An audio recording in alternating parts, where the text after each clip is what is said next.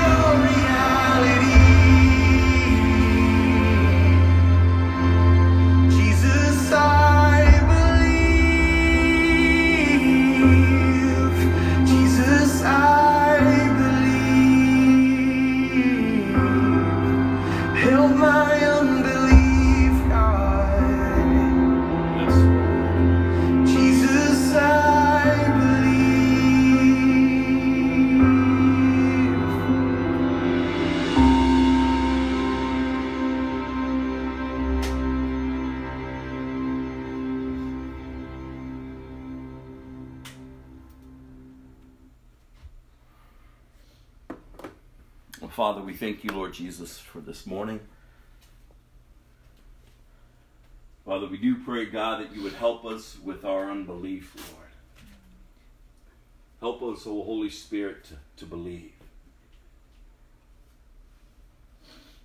Father, to know that your words are true. That you're not man, that you would lie.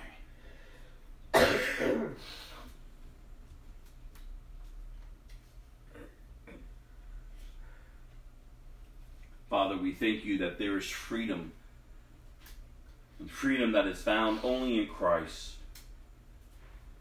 our solid foundation, our hope that's in Christ will never disappoint us, no matter what this life is throwing our way.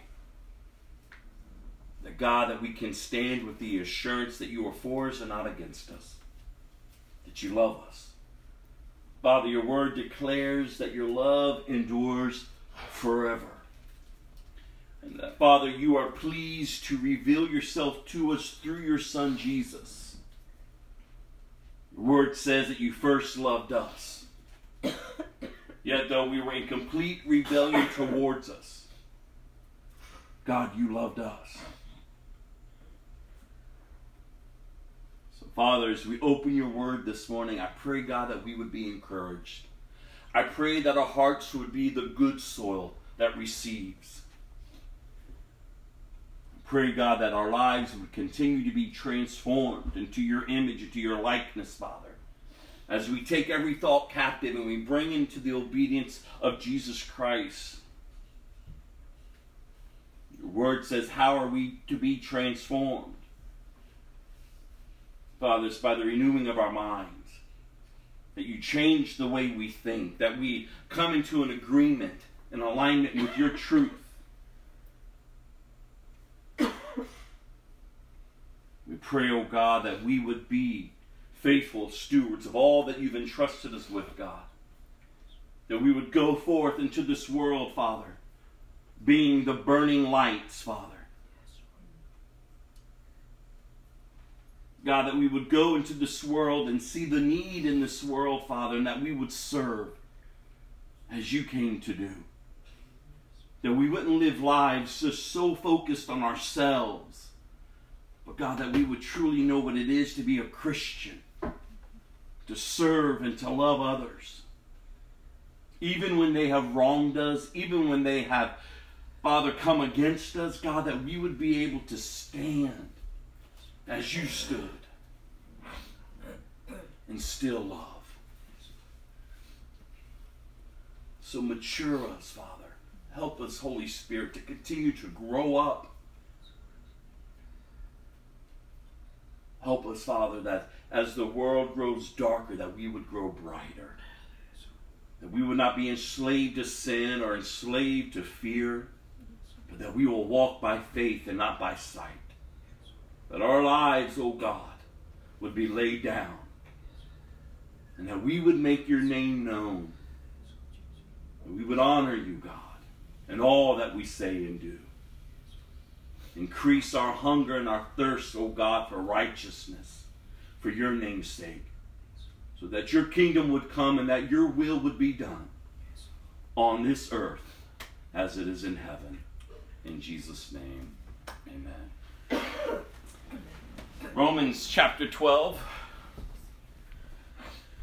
is where we're heading. Again, we're taking a detour from our walking through the Bible, and we are going to look at a life lived. One that's lived out. One that has surrendered itself to Christ so that that life can be sent. That our heart's cry would be, send me, O God. We understand in Isaiah chapter six, verse eight, when Isaiah was commissioned to go, verse eight says, then I heard the Lord asking, whom should I send as a messenger to this people? Who will go for us? And I said, here I am, send me. Here I am, send me. Let me ask you this morning, if you're sitting here today and you're calling yourself a Christian, can you say those words? Here I am, Lord. Send me.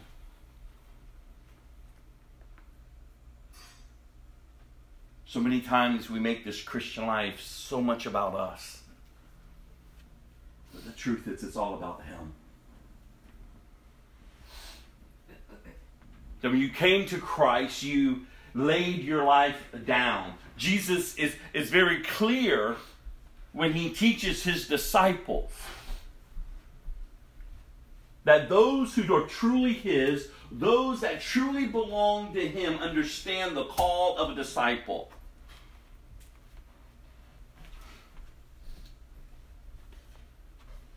To lay down their lives. There's a pick up their cross, their cross, and to follow Him.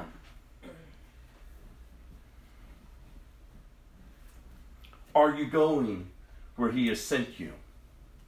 Or are you still in rebellion towards Him? Are you still so self-consumed that you're missing out on the need around you? There will be some that will go overseas. But not everyone's going overseas. You can go right here. Into your school, into your workplace, into the grocery store, into your communities. You can go, Lord, here I am, send me. When you awoke this morning, what was your first thought? It should be on Christ and the need of those around you that He is sending you to, because you are His ambassador. He's given us, if you are a Christian, you're sitting here this morning, He has given you the ministry of reconciliation. The Bible says each of us have the same ministry. We're to go out and reconcile others to Christ, because we understand the freedom that we have found in Christ. Our position is in Christ. We're no longer in this world. We're no longer enslaved to sin. We're no longer enslaved to the insecurities and everything that tries to rule us. No, we are now a slave to righteousness, right living. Doesn't mean you're going to do everything right. Doesn't mean you're going to be perfect. But what it does mean is that you understand the price that was paid for you. Like He has purchased you. You belong to Christ. And He doesn't force you to follow Him. He doesn't force you to love Him.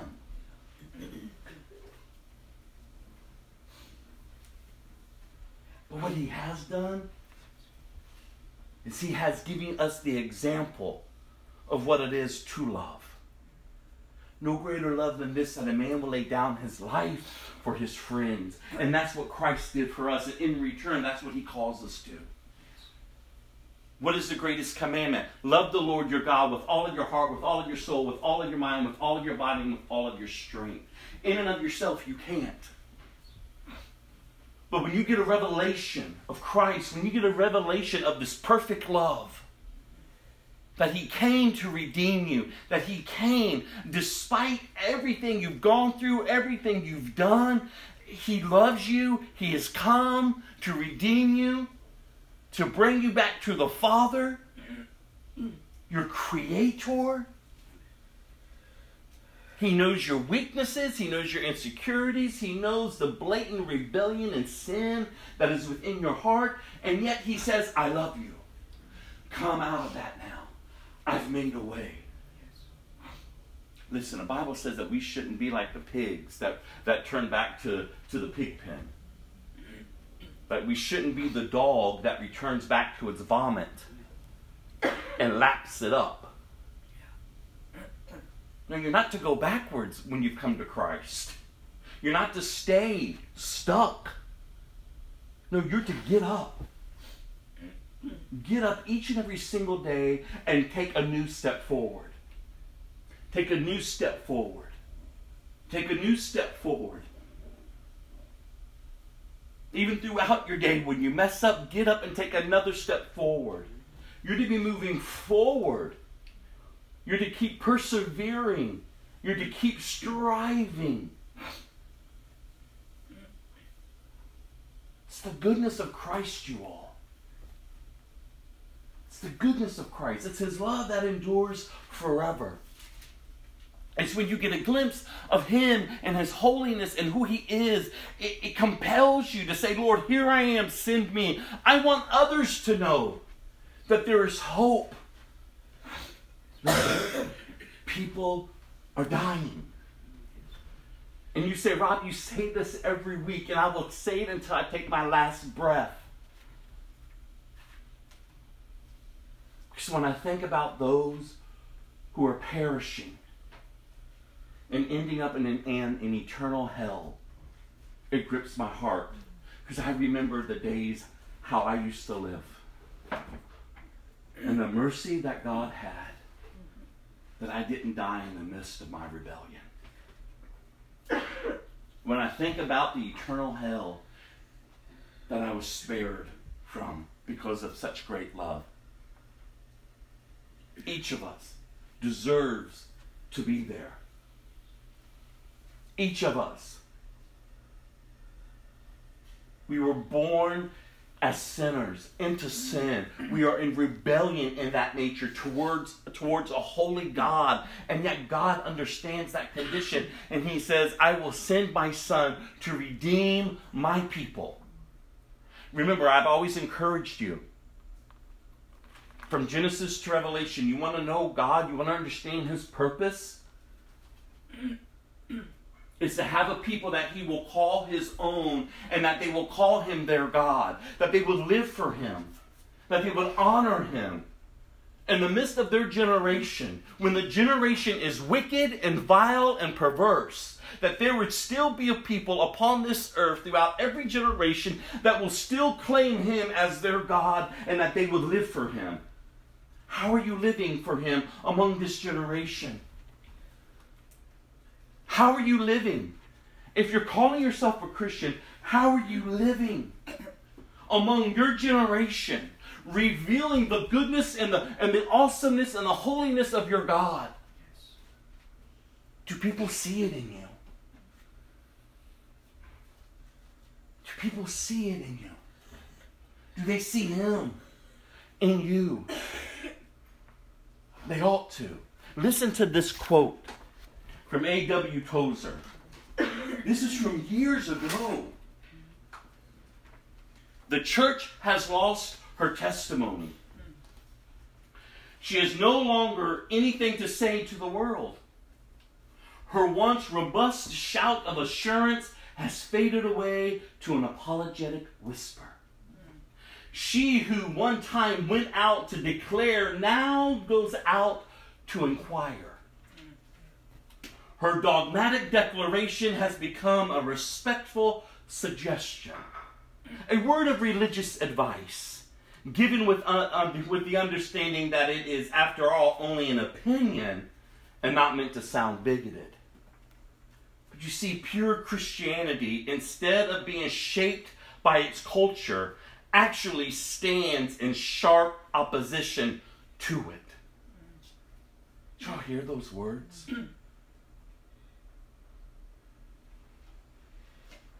He said in his day that the church has lost her testimony. That she no longer goes out and declares the gospel, but now she goes out to seek and to inquire of the world. She no longer stands up and boldly declares the gospel. No, now she, she settles down and says, I don't want to offend you. Let me make it easier for you. But listen, y'all, that's not the church. And you've heard me say over and over to you, as the time keeps approaching to His return, it's going to grow darker and darker, because that's what the Word of God says.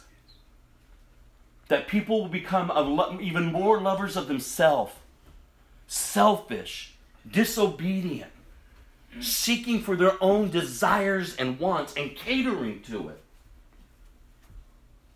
And the church, she should be burning bright. She should know who she belongs to and not be tainted. She shouldn't be whoring herself out. She's not to be an adulterous woman.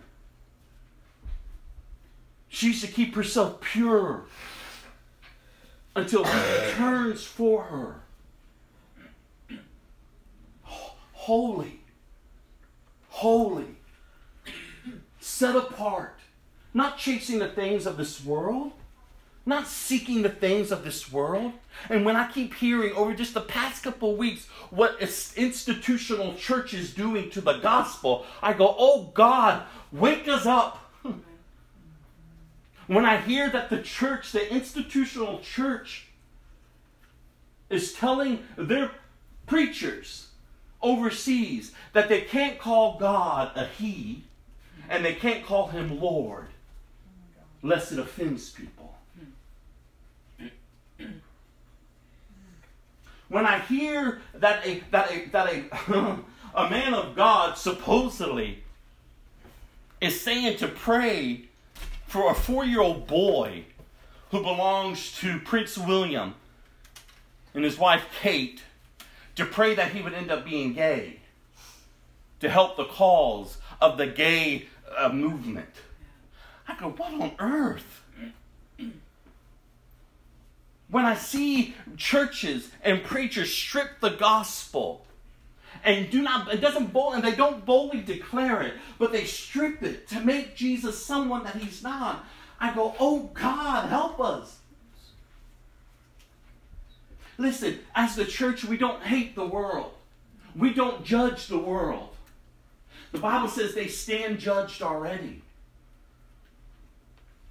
We don't hate the world. Though they will twist our words, and they will say, well, what you're preaching and what you're saying is hate. They will twist it. But the reality of Christ's truth, the, the reality of Christ's love is not hate. It's freedom. It's hope. But when one just looks at the temporalness of this life, and that's all that they see, they want a temporal God to meet their needs. But that's not the God who redeems and saves. That's not the God who calls us out of this world. That's not the God who cleans us up and then makes us his representative on this earth and says, now go. Be the light in the dark world. No, we can go out into the world and we can boldly declare the truth. But in that, boldly love. Boldly love. Because you can't declare the truth if you don't love. I remember Norma years ago. When I said to her, it was right over here. Norma, love wins. Overall, love wins. You can go your way, you can do whatever you want, but love wins. I never once held truth or watered down truth around her, nor would I ever do it around you all.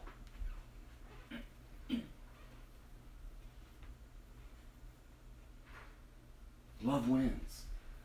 Because she sits here today, a changed woman. One going from wanting to kill me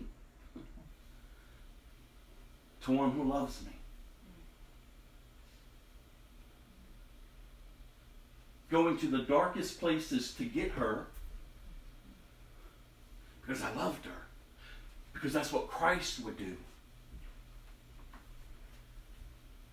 Getting the phone call, come get her. I could have said no. I could have. I could have said, no, I'm tired of, of doing it over and over. Leave her be. Let her go her way. But love compelled me to go. Remember that night? Love compelled me to go into the uttermost darkest place until the very one who would have loved nothing more than to put a bullet in my head. You're coming with me because there's a better way, Norma. There's a better way. What if I would have watered down the gospel to her? What if I made Jesus someone that he isn't? She would still be enslaved. She would still be enslaved. Who are you all going after? How is the love of Christ compelling you to go? People are dying. People are lost. People are deceived. Rather it's in your school, rather it's in your job, rather it's in the grocery store, rather you go overseas, rather it's just in your own community. Who are you compelled to go and to win for Christ? By loving them and telling them the truth. If you love them and you don't tell the truth, you actually aren't loving them. You can serve them all day long, but if you're not lo- if you're not telling them the truth, that's not really love. That's codependency. That's something weird. Because it'll never bring anything out from them, from their lives. They will always be needing on you. And that's a sickness. That's a sickness. No, what people need is for you to love them and for you to tell them the truth. They need you to tell them the truth. They need you to love them. That's what Christ did. Christ never watered down who he is. He came for a purpose, to advance the kingdom of God. Are you advancing the kingdom of God? Are you? You should be. And if you're sitting here today and you're not a Christian, you have to ask yourself, why aren't you? When the love of Christ has been revealed to you over and over and over and over, why haven't you accepted him? What keeps you from surrendering your life to Christ? What keeps you from growing and maturing? What keeps you? Each of us will have to give an account to him. Each of us will stand before him. And you can will not, none of you sitting in this room will be able, when you stand before him on that day, say, I didn't know. No, you knew. You just chose not to go his way. You chose, you were hoping to get the benefits of the kingdom. But that's not happening. It's not happening. Oh, but the world is, is, is, is, is it's more fun. It, the things, I, I feel more fulfilled. Whatever your excuse is, oh, I just, I've done so, I've done wrong. And so then we try to stay away from Christ because we're just not good enough. Oh, you never will be. That's why you need him. But he will satisfy you beyond your wildest belief. He will satisfy you that you won't need to keep longing for this world. You don't need to keep going your way. Like, surrendered your life, and you say, but then what do I do? Learn to live now. Yes. Because all you're good at doing is dying. Mm. Making a mess of things. That's all we know to do in our flesh. Is to make a mess of things. Y'all understand that? Like it has been said over and over to us. Do you understand that that which is within you, that is not submitted to Christ, is the flesh? It is, it is you to the core. And there's nothing good about it. It would only seek for itself. It would only desire the things of itself. And the very things of itself is death. It drags you to death. Think about that. That's what you're giving yourself to. To your flesh. To confusion, to chaos. To disorder, to filth, to lust, to pleasure, to trying to fix everything in your own strength, or yoking yourself up with those you think can fix you, finding some sense of wholeness or purpose in the temporalness of life. That's all the flesh has for any of us. But Jesus comes and says, here I am, child. I love you. Stop going your way. Start coming my way. I love you with an everlasting love. I've given you my Holy Spirit. He will keep you until the day that I return. Follow him. Follow him. So each day we get up and we're growing. But how many of you actually really took time this week or this morning to grow as a Christian? Are you abiding in Christ? Are you in fellowship? Are you in prayer? Are you in study? It's not because you have to, no, because you long to. Because if I don't do it, all I know is to go back my old way. But you can't be sent if you're going backwards. You can't be sent. Listen to Romans twelve here. And so, dear brothers and sisters, this is Paul pleading to us. inspired by the Holy Spirit. He says, and so, dear brothers and sisters, I plead with you to give your bodies to God because all that he has done for you. Let them be a living and holy sacrifice, the kind he will find acceptable. This is truly the way to worship him. And look at verse two. Don't copy the behavior and customs of this world, but let God transform you into a new person by changing the way you think. Then you will learn to know what God's will is for you, which is good and pleasing and perfect. How does he transform you? By changing the way you think. If you're still thinking like you used to, you're not being transformed. And then you have to ask yourself, why would I choose to continue to go back to my vomit and lap it up when God is saying, I've got something better for you? It's not the ways of this world. It's not the ways of this world. It's my way. Let me show you how to live life to its fullest. There is a purpose, you all, for your life.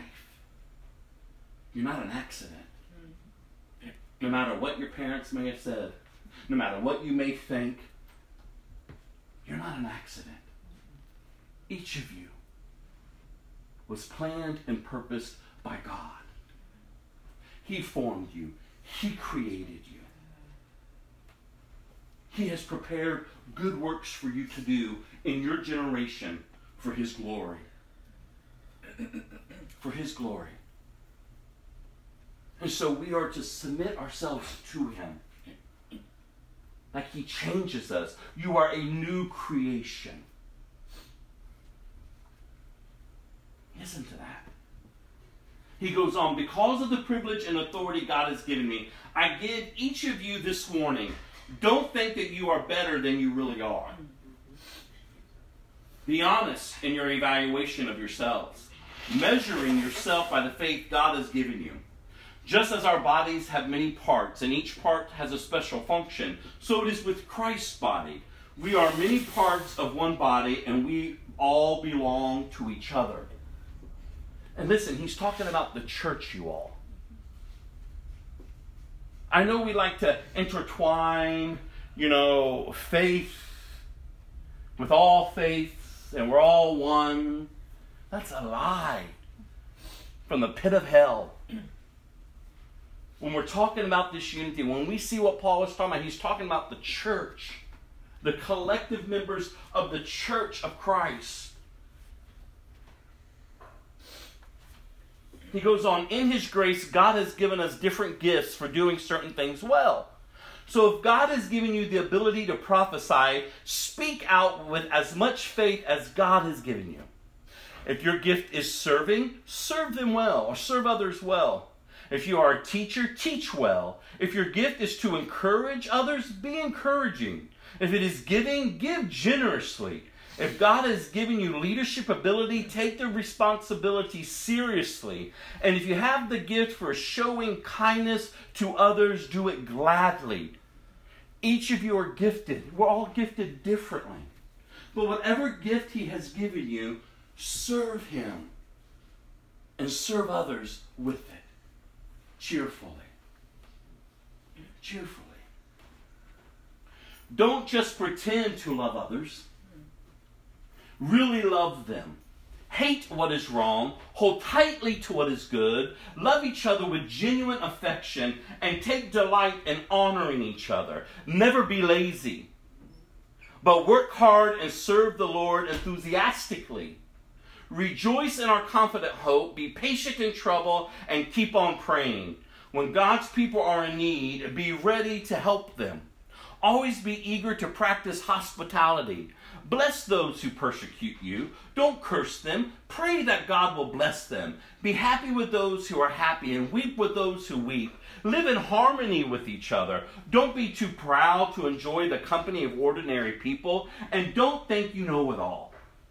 Never pay back evil with more evil.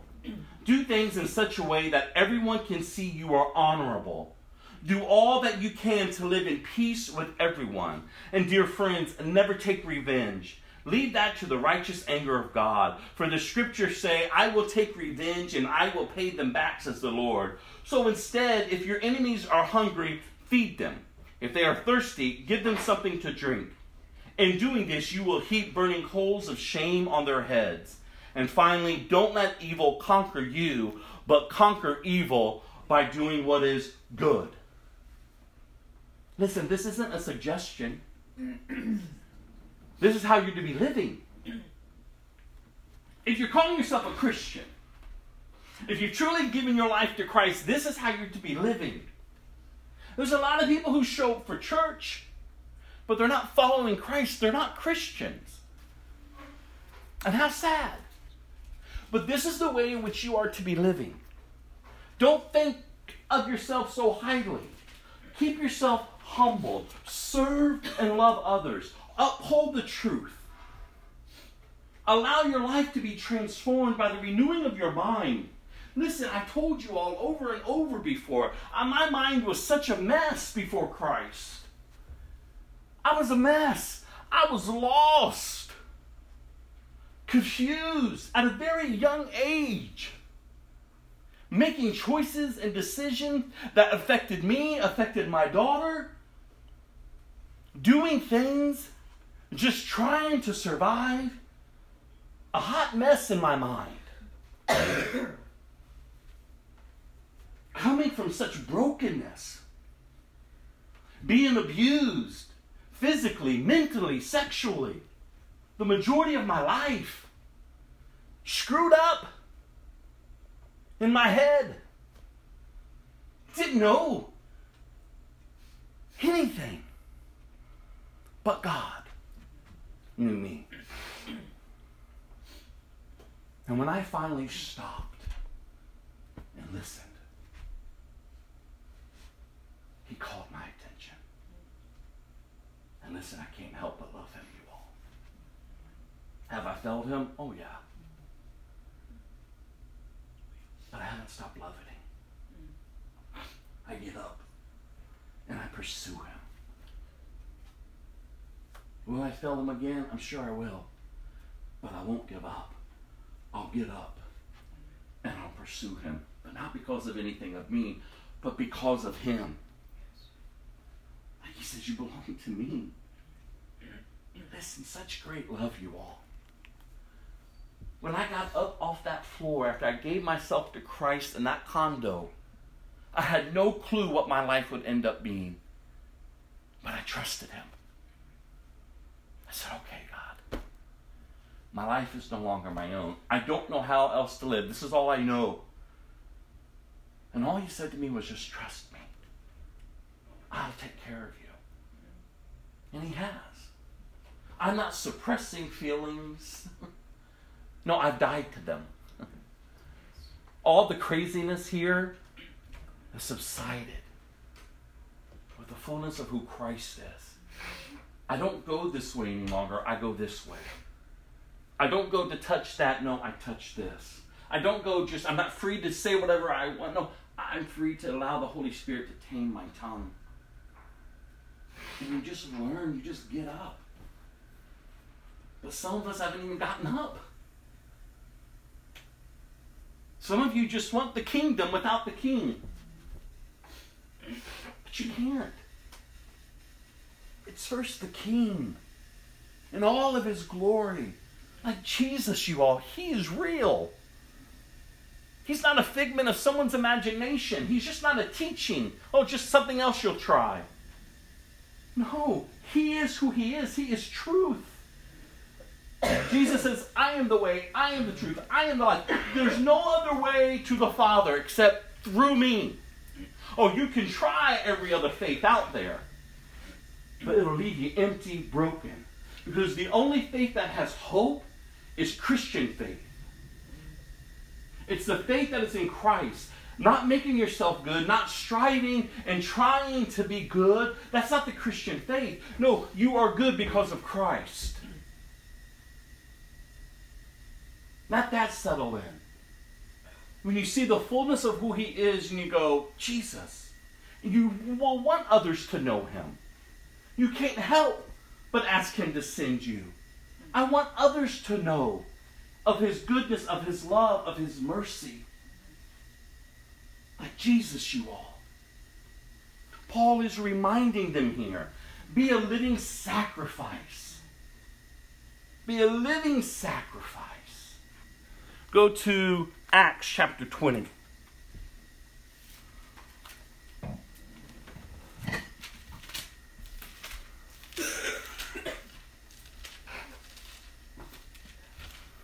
And when we did our study through Acts, hopefully some of you will remember this. It's one of my favorite, one of my favorite portions of scriptures. Paul is meeting with the Ephesians elders. He's, he's about to move on, but he's meeting with them.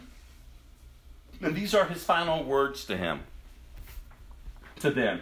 Acts chapter twenty, verse twenty-four through thirty-two. Listen to what Paul says here. But my life is worth nothing to me unless I use it for finishing the work assigned me by the Lord Jesus. The work of telling others the good news about the wonderful grace of God. There's no other value found in this life. You want to know your worth? Live truly for Christ. Tell others of the good news. Let that become your passion. Let that become your desire. Get up from yourself. Get up from yourself. Die to self. Pick up your cross and follow him, you all. There's work to be done. You've heard me say over and over that the harvest is plentiful, because that's what the Word of God says, but the laborers are few. There's not many of us going. There's not many of us getting out there, just living a Christian life among others. But oh God, raise us up so that you, you, you, you, you, you, you, and you can go. No matter where you're at, just live. Love and tell truth. Serve. Yes, they're not going to like you. Yes, there will be some that would rather you be dead than for you to be around them. Yes, you're going to look different than them, and yes, you're not going to do the same things that they do. But that's okay, because you're no longer clinging to the temporalness of life. You are now living the fullness of life. My life is not my own. God, I'll go wherever you want me to go. I'll do whatever you want me to do. I remember when I was doing street ministry up in Athens, Georgia, and going to some of the darkest places in that city, being told by others, oh, don't go there. But I knew that's where God was sending me to go, to be able to love these people that in and of myself I wouldn't love, but just to go, to pray, to be available, to meet with people. I was invited to go to an African American church. And I remember the youth pastor telling me, I want you to come. And I want you to speak to these kids who the majority of their, of their parents are either locked up or strung up on drugs. But I need to let you know something. You're a white man. They may not take to you.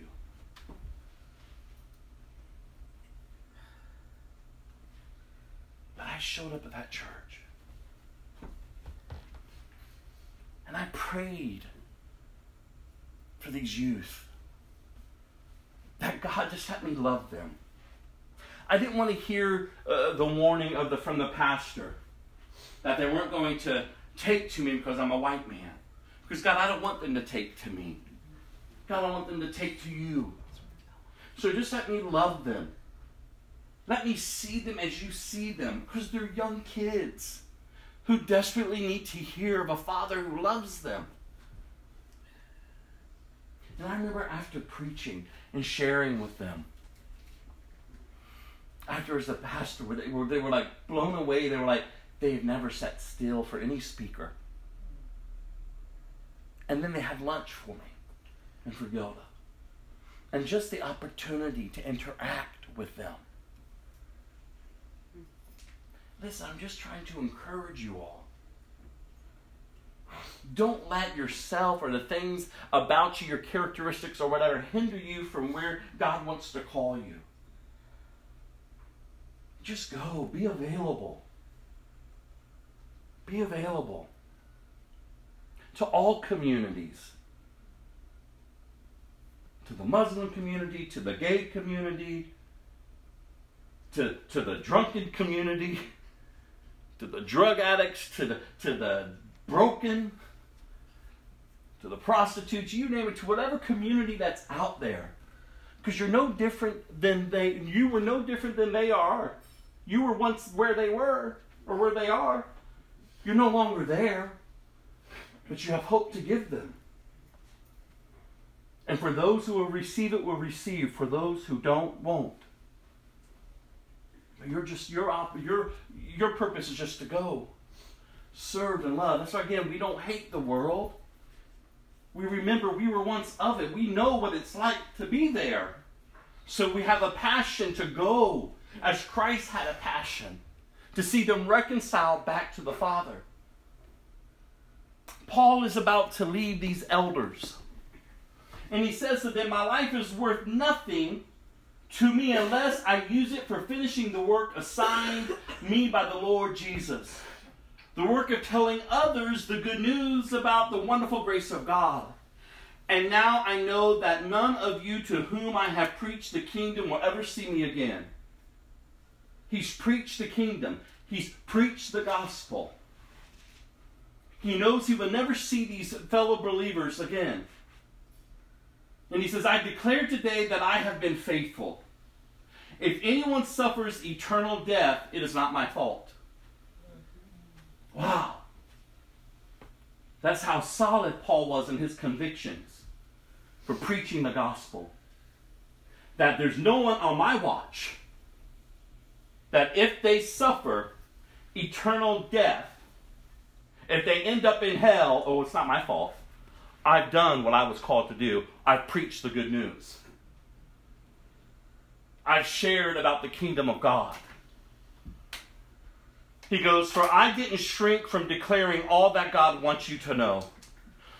So guard yourselves and God's people. Feed and shepherd God's flock, his church purchased with his own blood, over which the Holy Spirit has appointed you as elders. I know that false teachers like vicious wolves will come in among you after I leave, not sparing the flock. Even some men from your own group will rise up and distort the truth in order to draw a following. Watch out! Remember the three years I was with you, my constant watch and care over you night and day, and many, my many tears for you. He's warning them. There's going to come in false teachers. There's even going to be men who are among us who will, who will come up and try to draw a following that will follow them and not Christ. Be careful of pastors and preachers and ministries that want you just to follow them. It's not about them, it's about Christ. Careful of the teachings that you're listening to that gives you the right to self. Because ultimately it drags you away from Christ. It drags you away from truth. He says, and now I entrust to you, I entrust you to God and the message of his grace that is able to build you up and give you an inheritance with all of those that he has set apart for himself.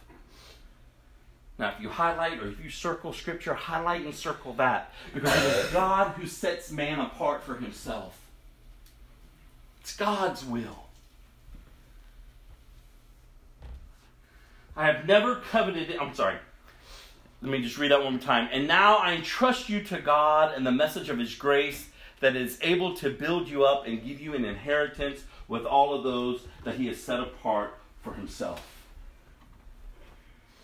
Entrusted to God and to his grace. Remember what grace is. It's the power to transform.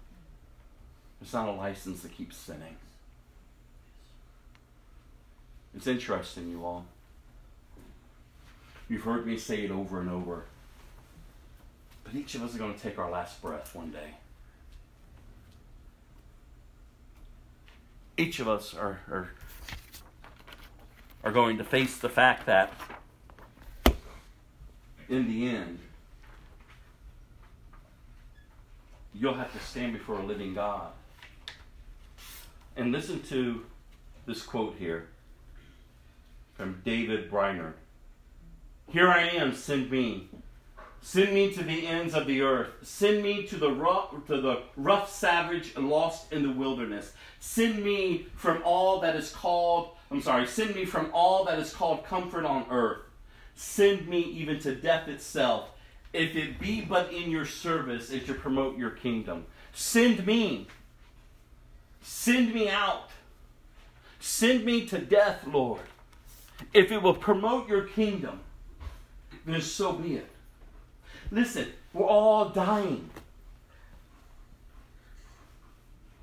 And I know, maybe you don't want to hear it, but I'm telling you, that's what I'm passionate about, because people are dying. And when you're on your deathbed, when I think about the four people down in Tampa who were shot in the back, when I think about the catastrophes that are taking place, when I think about the three-year-old little baby girl whose mother's boyfriend murdered, when I think about the death that is taking place all around us, when I think about the young mother right up the street here in that trailer park, standing and cooking dinner for her son, someone shooting out in the woods, shot her, her son gets out of the shower and finds his mother dead. You're here for one second, you're gone the next. And we want to laugh. We want to stay caught up in our chaos and our unruly lives. We want to stay enslaved to our sin because it feels good to us. Well, then stay enslaved to it. But understand, you'll give an account. And it better have been worth it. It better be worth it. It better be worth it. Because it's granting you hell. An eternity separated from a loving God. Not because he's a mean old God who sends people to hell. No, he loves you enough that says, listen, if that's how you want to continue to live, then live that way. See, he loves you enough to let you keep living how you want to live. He's not going to force you to love him. He is not going to, to come down and force you to love him. No, you have to choose to love him. He is revealing himself to mankind throughout this earth. He is revealing himself. Such great love. And yet, and yet, there will be those who will say, no, thank you. I'll keep doing it my way. It's your choice. But I want to close today with a testimony that we're going to watch of a man who, by everything of his upbringing and everything of who he was, should not be a Christian. But God stepped in. And God is using this man in an incredible way. So I want you to hear his testimony. And I want you to think about upon what we're talking about today, going. Saying, God, here I am, send me. Listen, life is not all fun and games, you all. There's an urgency to this hour. Look at the world. Look at what's going on. There's an urgency. It's getting darker. The pleasure, the love of many is growing more and more. People are so self-absorbed with themselves. They want everything for themselves. Let me be who I want to be and do what I want to do and screw you. That's the attitude. Don't tell me. Listen, if you're a Christian, it's time to get serious. Stop playing a weird religious game, because you, in the end, you're no different than those who are lost. There's a lot of people who will stand before him, and, the, and when they stand before him and says, well, didn't I do this in your name? Didn't I go to church? Didn't I do this? Didn't I do that? And he's going to say, I don't know you. You are a worker of sin. You are someone who is so self-consumed with themselves that I don't know you. Depart from me. Like, depart from me. Separate yourself from me. You're not coming in to my kingdom. He's faithful in how he judges. He knows your heart.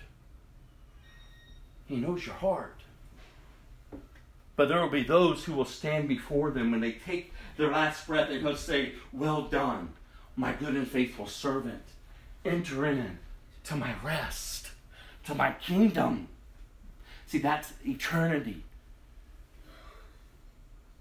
And I want you to hear this man's story. He is in the midst of hell. And yet, he's proclaiming the good news.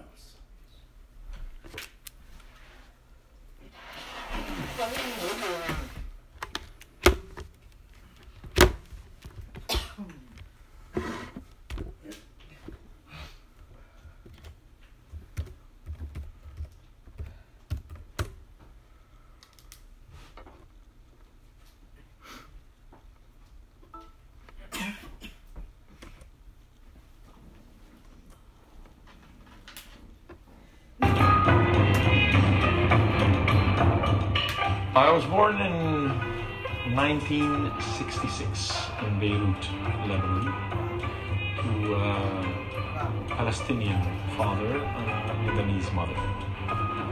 Uh, my father was uh, uh, born in Gaza, and uh, after Israel occupied the land, uh, he uh, enrolled in the resistance against Israel and uh, started carrying operations from Jordan, and so he got in trouble with the Jordanian government, and he had to leave Jordan and go to Lebanon, and there he met my mother and they got married, and then he left before I was born.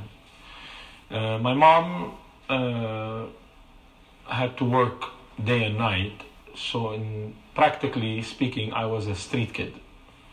Uh, I was always on the streets, and I would just come home to sleep.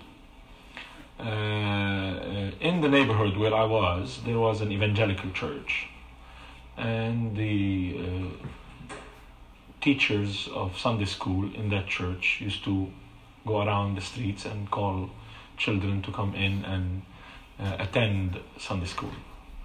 Uh, so I was one of the guys they invited. And for a street kid, uh, he's always looking for attention.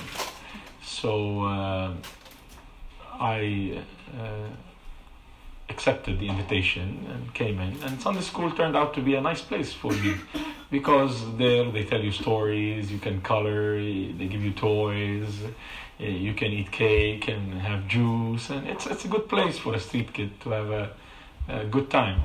And so since I was six, I remember attending Sunday school regularly every Sunday.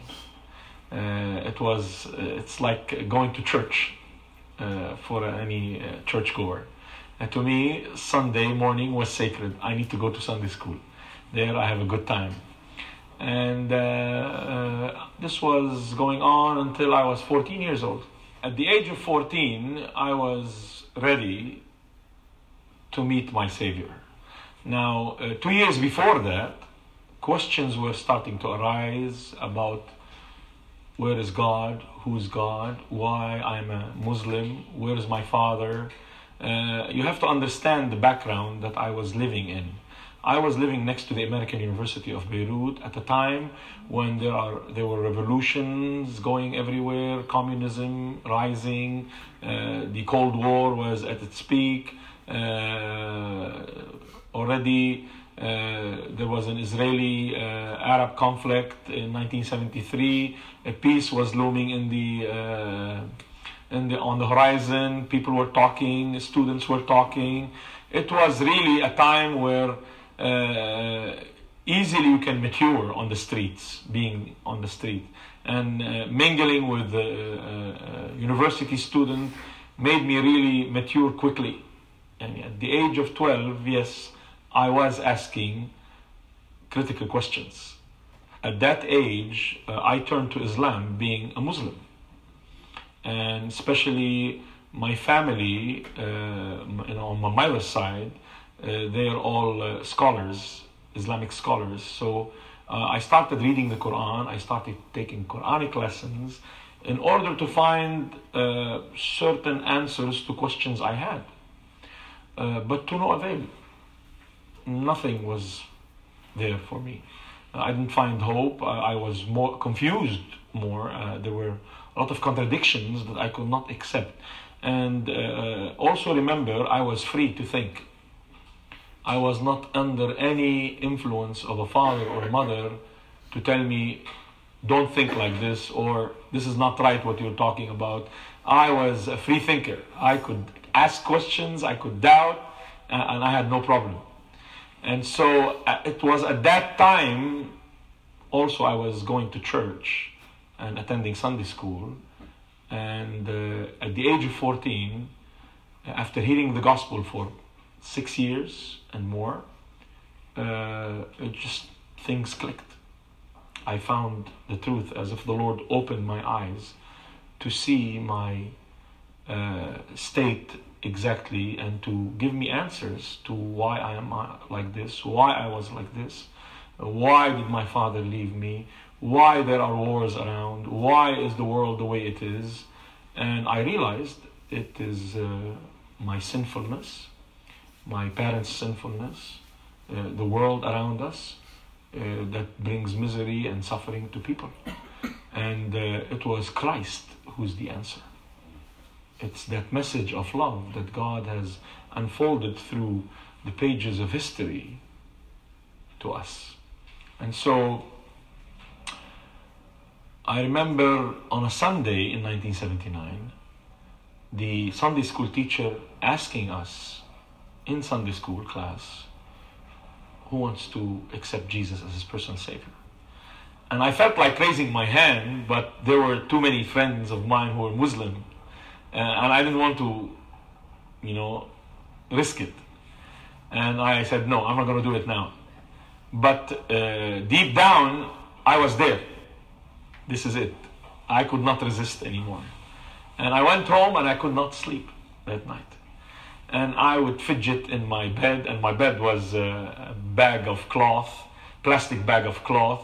And every time I move, I make all kinds of sounds. And my, I was afraid to wake up my mom. We all slept in one room. And uh, around three o'clock, I remember in the morning, I just said, Lord Jesus, please help me. I am desperate. I am helpless. I am hopeless. I cannot take it anymore. I need you. Yes. And with tears at that time, and then within half an hour, I slept. And I woke up in the morning excited, and I took one of the many New Testaments I had. I mean, after eight years of attending Sunday school, you gather, collect a lot of New Testaments. I took one and put it in my school bag and went to school and started telling people about my experience. And I could not be quiet. It was Jesus all the way. I mean, on the street, in school, at work, in the house, Jesus, Jesus. And people were saying, did this, this guy flip, or something happened to him? Did he fall from his bed at night? Or and everybody was wondering why this was happening. I was on fire at that time, and uh, I couldn't be quiet. I had to talk. I had to tell people what happened with me, the change. Uh, uh, I think, uh, and I can understand people, children who were raised in Christian homes and churches. Uh, and wherever I go and speak today, I tell them, please do not miss out on meeting the real Jesus. Not that the one that your papa and mama told you about. Uh, have the experience I had. You know, it, it was just life-changing. It was uh, a time where beyond comprehension what was happening in my life. Uh, there was uh, joy overflowing. I felt at rest. I felt at peace. Uh, all the answers came to the questions that made my life a dilemma and were traumatizing me. Because being raised without a father is traumatizing to you. And if, if you don't find the answer why this happened in God, you cannot understand. And I understood why. Because God wanted to save me. God, God had a plan. Everything worked for good, uh, uh, eternal good, not earthly good. And while I was lost in my livelihood, that it's not good and I had no father, God was really interested in my eternal good. And the joy that I experienced in meeting Jesus was much greater than having a father at that time. And so from there on, it was Jesus all the time, and that got me in trouble.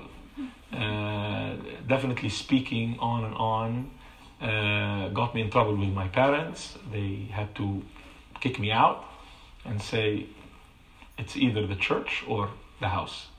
It's either Christ or us. And uh, I was so in love with Jesus, uh, I didn't have difficulty making choice.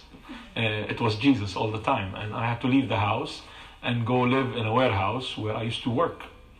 Uh, the owner of the warehouse knew about what happened, and he said, Muhammad, you can empty a room, uh, pack it in another room, and take one room and fix it and sleep in it as long as you want. And uh, later I got in trouble with fundamentalists because I was always speaking about Jesus. And who's this Muhammad that is uh, preaching about Jesus, that's evangelizing about Jesus? And Uh, they were after my tail. Uh, they tried to kill me one time. Uh, they had no success. Uh, my pastor had to take me to his village. Uh, he was from a village in a Byblos area. It's called Munsif. And he would put me in a boarding school there for six months to hide me. And then uh, after that, I came back, and still I went back to talking, and I couldn't be quiet. And he'd tell me, be quiet, and I cannot be quiet. Everywhere I go, uh, the opportunity is there. I tell people about Jesus. Uh, I invite people to church. I start ministering to children. And uh, until nineteen eighty-five, towards the end of nineteen eighty-five, uh, I was in the evangelical school in Beirut, and there was a teacher there. He was a member of our church. And together we used to go out street evangelism. And they killed him. And the pastor said, you're next. I'm not going to allow this. So he made connections uh, with uh, friends of his in, in the States, uh, in Bob Jones University in Greenville, South Carolina. And he said, I have a guy, his life is in danger. I need to ship him out. Arrange for him something. And they arranged for me come and attend a Bible school. And so in nineteen eighty-six, I flew to the U S.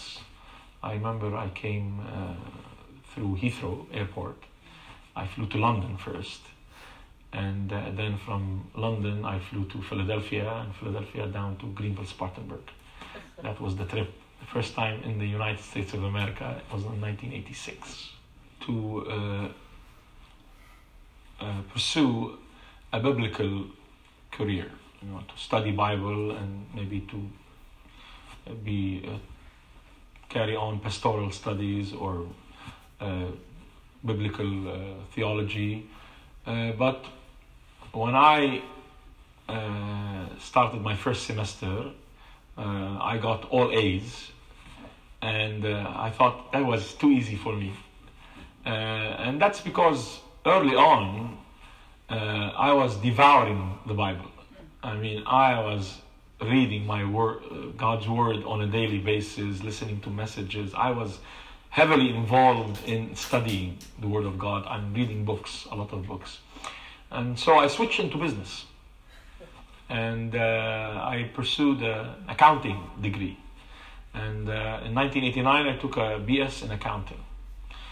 And uh, before my last semester, I was offered a job uh, by Arthur Andersen to work in New York, and then another job by Price Waterhouse to go to Cairo, since I knew Arabic. But uh, somehow the Lord uh, did not let me take these offers and did not let me stay uh, in the U S. Uh, I felt I need to go back. I don't know why I felt I need to go back. Uh, at times, God uh, leads in, a, in an awesome way. Though everything here was ready for me to stay. I mean, uh, there was a girl uh, I was in love with. I could have gotten married to her and stayed. Uh, I could have taken these job offers. But somehow, I went back. And when I went back in nineteen eighty-nine, it was war in Lebanon. Everything was going berserk. And uh, the airport was closed. I had to fly to Cyprus, and from Cyprus take the ship to Jounieh, and from Jounieh drive to West Beirut. And I came and I found the church. Four or five people were meeting, and mainly ladies, and there was nothing going on. No church meetings, barely anything happening. So Muhammad went back to his old days, preaching, evangelizing, visiting, ministering to people. And within a year, the church regrouped, and people were starting to come, and things were moving up in the world, and uh, the church grew. By nineteen ninety-one, one hundred people were attending, and uh, including uh, my mother-in-law and my wife. They came to the church uh, to attend, and uh, I remember meeting my wife on the basketball court, and uh, in nineteen eighty-five, and uh, we played hoop together. I used to go down to the American University of Beirut. She used to live on the campus of the American University of Beirut. Her father was power plant manager. And as we were playing together, I would always talk to her about Jesus. And she said, "You're crazy with your Jesus. I don't want to talk to you. Leave me alone." And I was always evangelizing to her. And then in nineteen ninety-one, she comes to church, and with her mom, uh, her mom invites her. She came before her a few meetings. And she says, "Come here, this guy, his name is Muhammad, and he's preaching about Christ. And he's leading the church." And she came and she says, "I know this guy. He was always bothering me with Jesus when I was playing basketball." And uh, a relationship developed there. And uh, she got saved, I think, uh, four months after started attending church. And then we dated for a year. And then we got married. Uh, the pastor came back at that time. And I handed the church over to him. And I went into business. Uh, being raised as a street kid and poor, there was always a desire in me to achieve, to prove myself. There was ambition. And uh, I wanted to pursue that dream. And I was trying to convince God of that dream. God, since the day He saved me, He called me into the ministry. I knew that. He gave me the talent, He gave me the burden, Uh, he gave me the vision to reaching out to people. But I refused to answer God's call. I wanted to do it my way. I said, I'll be a businessman, and I will support the church, and I will give to the poor, and I will help missionaries. And uh, in fact, in my early years in business, uh, at the age of twenty-five, I had close to half a million dollars between assets and cash and everything. And I had my own factory and store, and I owned my own house in a good place in East Beirut, and uh, things were rolling for me, and I was giving to people, I was helping people. Uh, I mean, uh, there were times a thousand dollars a month I would give out to people, between church and helping people. Uh, and I was trying to convince God that this is the way. And God was always telling me, I don't need your money. I don't need your intelligence. I don't need anything that you have. I need you to obey. Give me your heart. And that was difficult for me because there was a struggle. And I was in love with business, and I was in love with Jesus. Uh, there was a conflict there, and there was a struggle all the time in my life. Uh, and uh, God was patient with me. Until nineteen ninety-five, He got the big stick out. He says, I love you too much, and I have plans for you. I'm not ready to leave you alone. So He got the big stick out, and I took a beating, big beating. And within years, few years, I lost everything. I was stripped naked.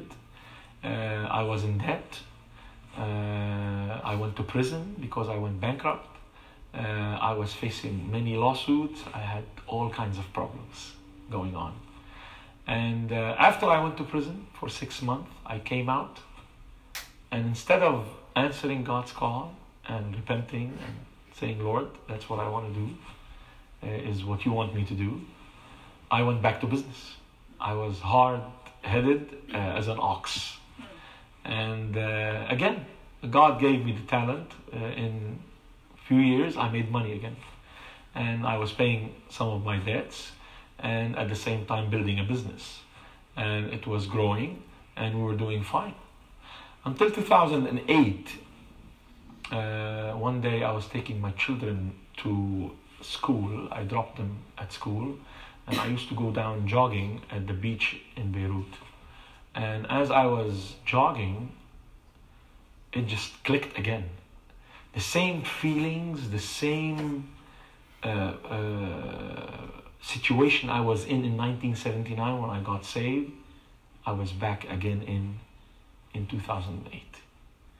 I felt how stupid I am, how foolish I am to relinquish serving the Lord for the world and for the profit that I can get from the world and the gains of this world.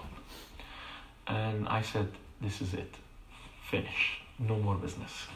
I went up to my wife and I said, honey, close shop, liquidate everything at a gain, at a loss, that's it, it's over. She said, what, did you flip? Are you crazy? We have five children. What do you mean close? How are we going to raise our children? How are we going to live? We have no income. I said, the Lord will provide. Just close it. She said, no, I'm not going to close it. I said, then you take care of it. I am not going to be in the shops. I'm not going to work one hour in the shops. I will be on the streets telling people about Jesus. This is what God wants me to do. That's what I'm going to do. And uh, I went out and she started liquidating a little bit. She liquidated until she had, we had only one shop, and that's the bookstore. And she stayed in it. And I was ministering on the streets and uh, doing street evangelism in Tripoli, in Beirut, in Jounieh, in Byblos. And God led us down to Tyre one day. And we went down to Tyre to evangelize. Uh, and uh, I fell in love with the place. Uh, and, you know, Jesus was here a thousand years ago. He came to Tyre.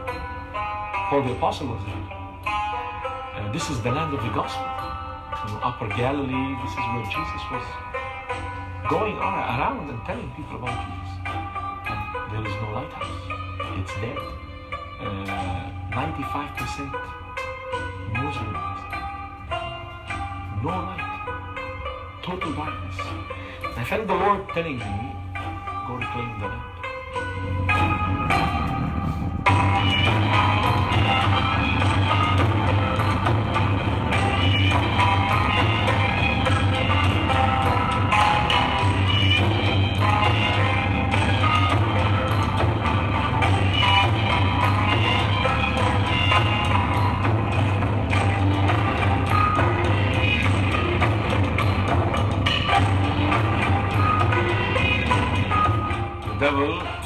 Through uh, Islam has controlled the whole area, uh, and uh, we are there uh, to shine for Jesus and to release people from this bondage that they are in. And so yes, we are in the devil's net preaching Christ.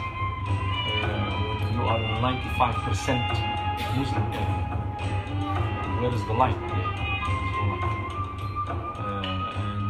That's what God has called us for. And I think uh, in the last fifty to sixty years, meager efforts have been taken to reach the Muslim world to Christ. And I can understand why. Because people are Islamophobic. Uh, Islam is violent.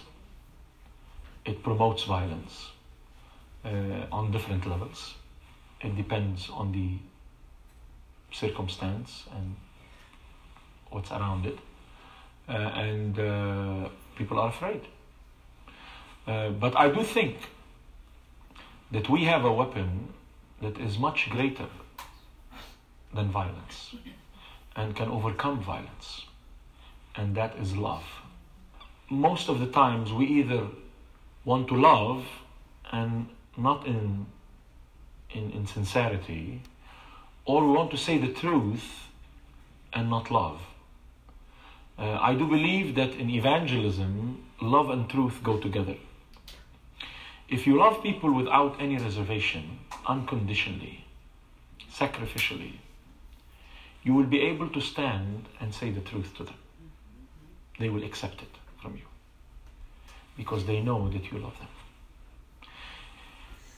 If you don't love them and you want to say the truth, they're not going to accept it from you because they think you're a hypocrite.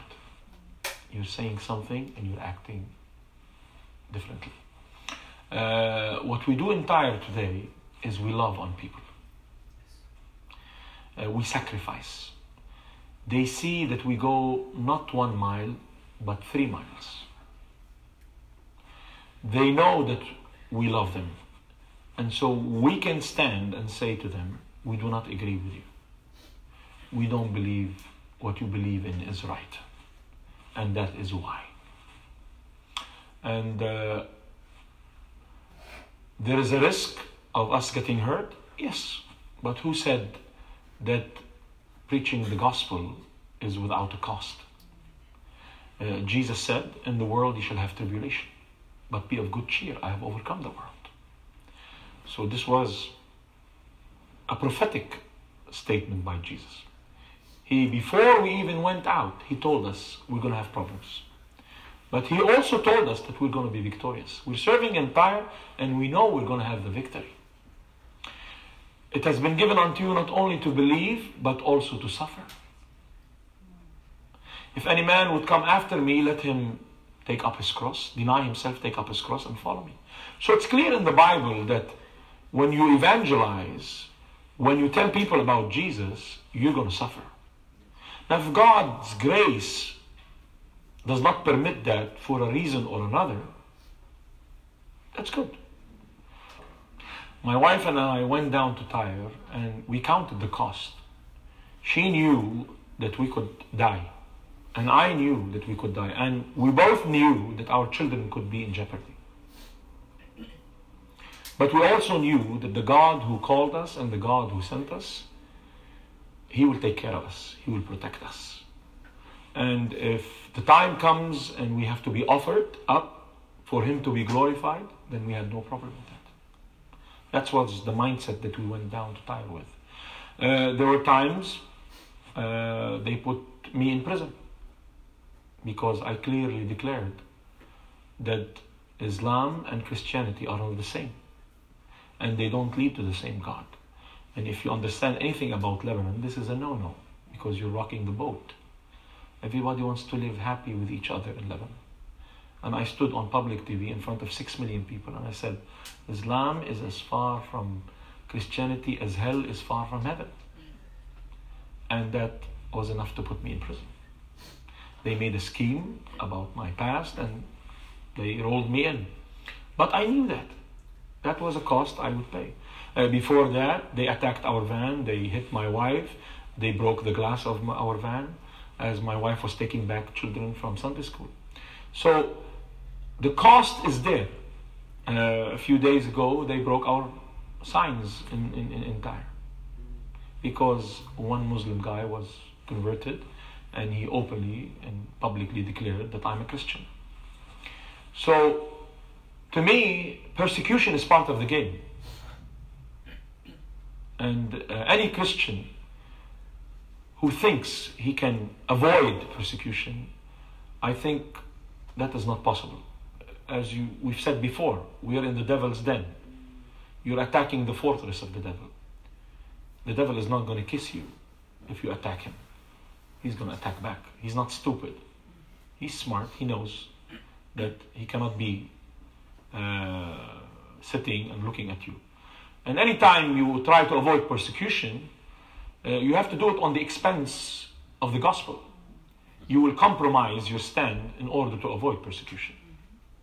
And I don't want to compromise my stand. I don't want to compromise the gospel to avoid persecution.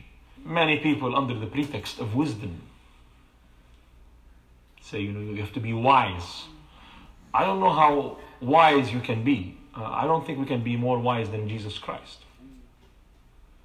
Uh, he came and he had to be persecuted and he had to die. There was no other way. And for the gospel to spread out and for people to know the truth, we have to die too. uh, for the Muslim people to know Christ, we have to die. There has to be a line of martyrs, I think, in the future, before these people understand that there's a God that loves them. If we're not ready to pay that cost, I don't think anything's going to happen. Sometime we have to pay that cost.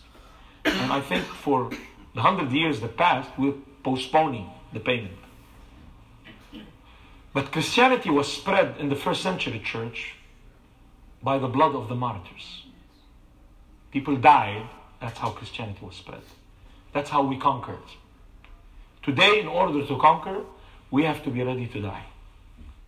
Uh, people ask me in churches, what makes a good missionary? And my answer is always, are you ready to die? If you're not ready to die, pack it and go home. Don't be a missionary. Stay where you are. You have to be ready to die to be a missionary. And I think this was the life uh, theme of every missionary, successful missionary. They were ready to die for Jesus. And so uh, my desire is uh, to see the church wake up and stop being complacent and uh, uh, realize that today it's open doors in the Middle East. Opposite of what C N N tells you on Fox News. Uh, they are uh, focusing on uh, few Americans being killed as if uh, this is the end of the world to them. Uh, and we categorize sin and we say, oh, wow, that's bad what's happening with ISIS in, in the Middle East. Uh, but I want to ask a simple question. Every single day in abortion clinics, you take babies and throw them in the dumpster. These are not humans. They're not dying. What's the difference between a lady that takes a baby and throws him in the dumpster and an ISIS man who beheads a man? In fact, what did this infant have of a choice? He had no choice. You killed him. The guys who died in, in, in Syria or beheaded, they had a choice not to go. They chose to take that adventure, and that was the price for their adventure. And so we categorize sin in order to excuse ourselves. It's bad in the Middle East. We can't go there because they kill people. They kill people in America. These people, they need us. They need us to love them. And love is intentional. It's not natural. It's not in our nature to love. We're selfish. We have to intend to love. We have to seek a way to penetrate into their societies and love them. Just like what we're doing in Tyre. We take every opportunity to show love.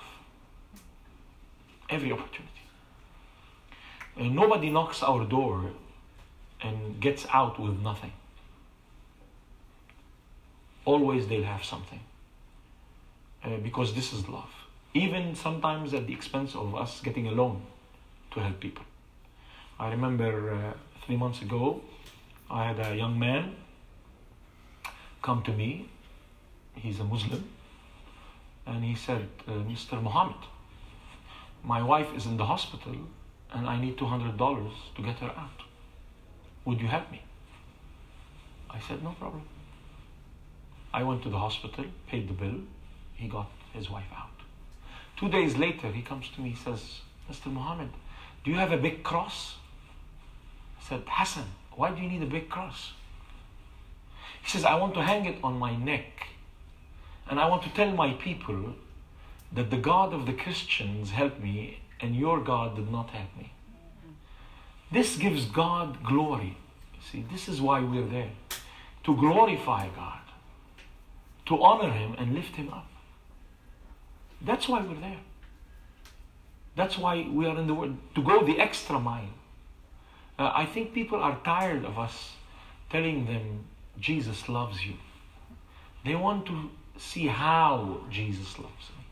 Show me how Jesus loves me. You know, uh, I want to see how. And I think we're very good at speaking the truth, but not applying it. Uh, and uh, we don't want to apply it. We think that it's enough to tell people the gospel. That's not true. Because this is not what Jesus did. Uh, I remember the disciples, after Jesus finishing his intercourse with the multitude, uh, they said, okay, chief, let's pack it, send them home. And Jesus said, send them where home? These people are hungry, they want to eat. But you told them the message, you told them the gospel, why should we feed them? Let them go home. And we're like the disciples today. We like to send people home. We don't want to get into the trouble of feeding them, and taking care of them, and worrying about them. Uh, we're too busy. Uh, we are so entangled with the affairs of this world that we have no time to love anymore. We need to make time to love. We need to start realizing why Jesus left us on this earth. The reason we exist as Christians on this earth is to shine. You are the light of the world. Let your light so shine before men that they might see your good works and glorify your Father in heaven. We are a people of good works. That's why we're here. For me to live is Christ, and to die is gain. That's Paul. This is from the Bible. I'm not making up this. The reason we are here is to live for Christ, regardless of what is our profession. As a doctor, I'm here to live for Christ. As a pastor, I'm here to live for Christ. As a businessman, I'm here to live for Christ. In my profession, Christ has to be glorified and declared. That's why I'm here. I'm not here to accumulate wealth. I'm not here to earn degrees. I'm not here to do any of these things. Today in the Middle East, it's open doors. The Muslim world is in despair. The brothers are killing each other. Young people are helpless and hopeless. They are looking for an alternative. The alternative is not there because we are afraid. We need to start bringing the alternative home to them. We need to go. We need to start invading the Middle East with love, not with cruise missiles. We need to erect lighthouses for Jesus Christ. And that's what I am in. We started in Tyre. Now we're moving to Jordan. And to every place we can, we are going to erect a lighthouse for Jesus Christ. A door for people to enter in and know the love of God. That's my vision for the Middle East. And that vision I wanted to share with churches in America today. I, I say to the churches in America, stop being complacent. Rise up to the challenge that God has placed in front of you today. Today, it's open doors. Revelation chapter three, verse eight. Behold, I have set before you an open door, which no man will shut. And it's interesting that God set open doors in front of the church of Philadelphia. The word Philadelphia means brotherly love. It takes love to take advantage of open doors. No love, no open doors. I call on all brothers in America and churches to love the Muslims everywhere. Not to argue with them. Not to do apologetics or go into Islamics or try to find... Com- there is nothing common between us and them except that we're human. And we have to get that message across to them. The thing that is common between us and any other person is that we are humans. We do not have the same faith and we do not lead to the same God.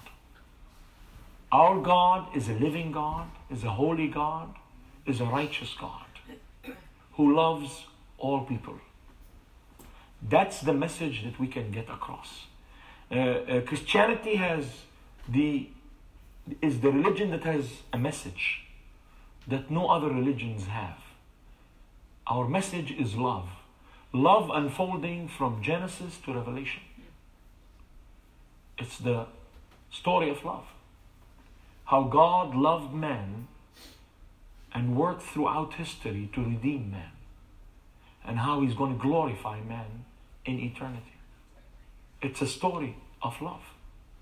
And that message, no other religion in the world has that message. What we find in other religions is do's and don'ts. We do not find love. And people cannot understand and comprehend love. People cannot understand that God in human design came to earth to love us. They cannot comprehend that. And I, I can understand why. But this is why we're here. To tell them that this is real. And the best thing to tell people that this is real is what God has done in your life. And to live that story. And so, my desire is that we see the urgency of the times. These people in the Middle East are calling us. God uses the suffering of people and pain. He opens doors through suffering and pain so we can enter their lives. Today, the Syrian crisis has resulted in millions of refugees. In Lebanon, we have two and a half million refugees. And God is opening doors through them and with them. We've seen hundreds of them come to church and hear the gospel and get saved. What we need is laborers. We need laborers. We need people to support the work. We need people to stand by us in prayer. Uh, uh, containing Islam is not in the backyard in Chicago. Containing Islam is at the front line in the Middle East. That's how we contain the antagonism and the violence and the hatred that is there. We have to go there uh, at the expense of our lives sometimes. But God is good. I, I'm serving there, and uh, it's six years now. And before that, I used to evangelize, and God has protected me. I am forty-nine years old. I don't know when the Lord will call me home. But whenever He does, He knows what He's doing. And I want to obedient, be obedient to that. But I know also that before God calls me home, nothing is going to happen. I know that He has a hedge of protection around me and my family. And at any time something happens, it's for His glory. I know there is something for Him to be glorified in. And for God to get the glory, I want to evangelize. Uh, I do believe that God is glor- most glorified when we most evangelize. I think we've missed out on that. God is most glorified when we most evangelize. Not when we build mega churches. Not when we have beautiful concerts. But when we evangelize. We go out and tell people about that great message of love that no other religion in the world has. That could change and transform your life and makes you a new person and brings life into your life, wakes you up from the dead. And so I pray that this message will be heard and people will wake up to what is there. Thank you.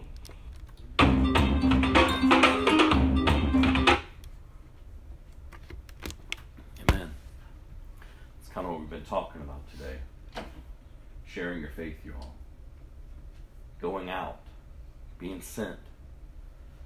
Every group, whether it's the Muslim group or any other form of lifestyle, they need Jesus. They need you to love them. It's that hope that we have in Christ to go and to tell His story that He's done in and through us. So I'm going to close this, this time of worship, and then I'll close this in prayer.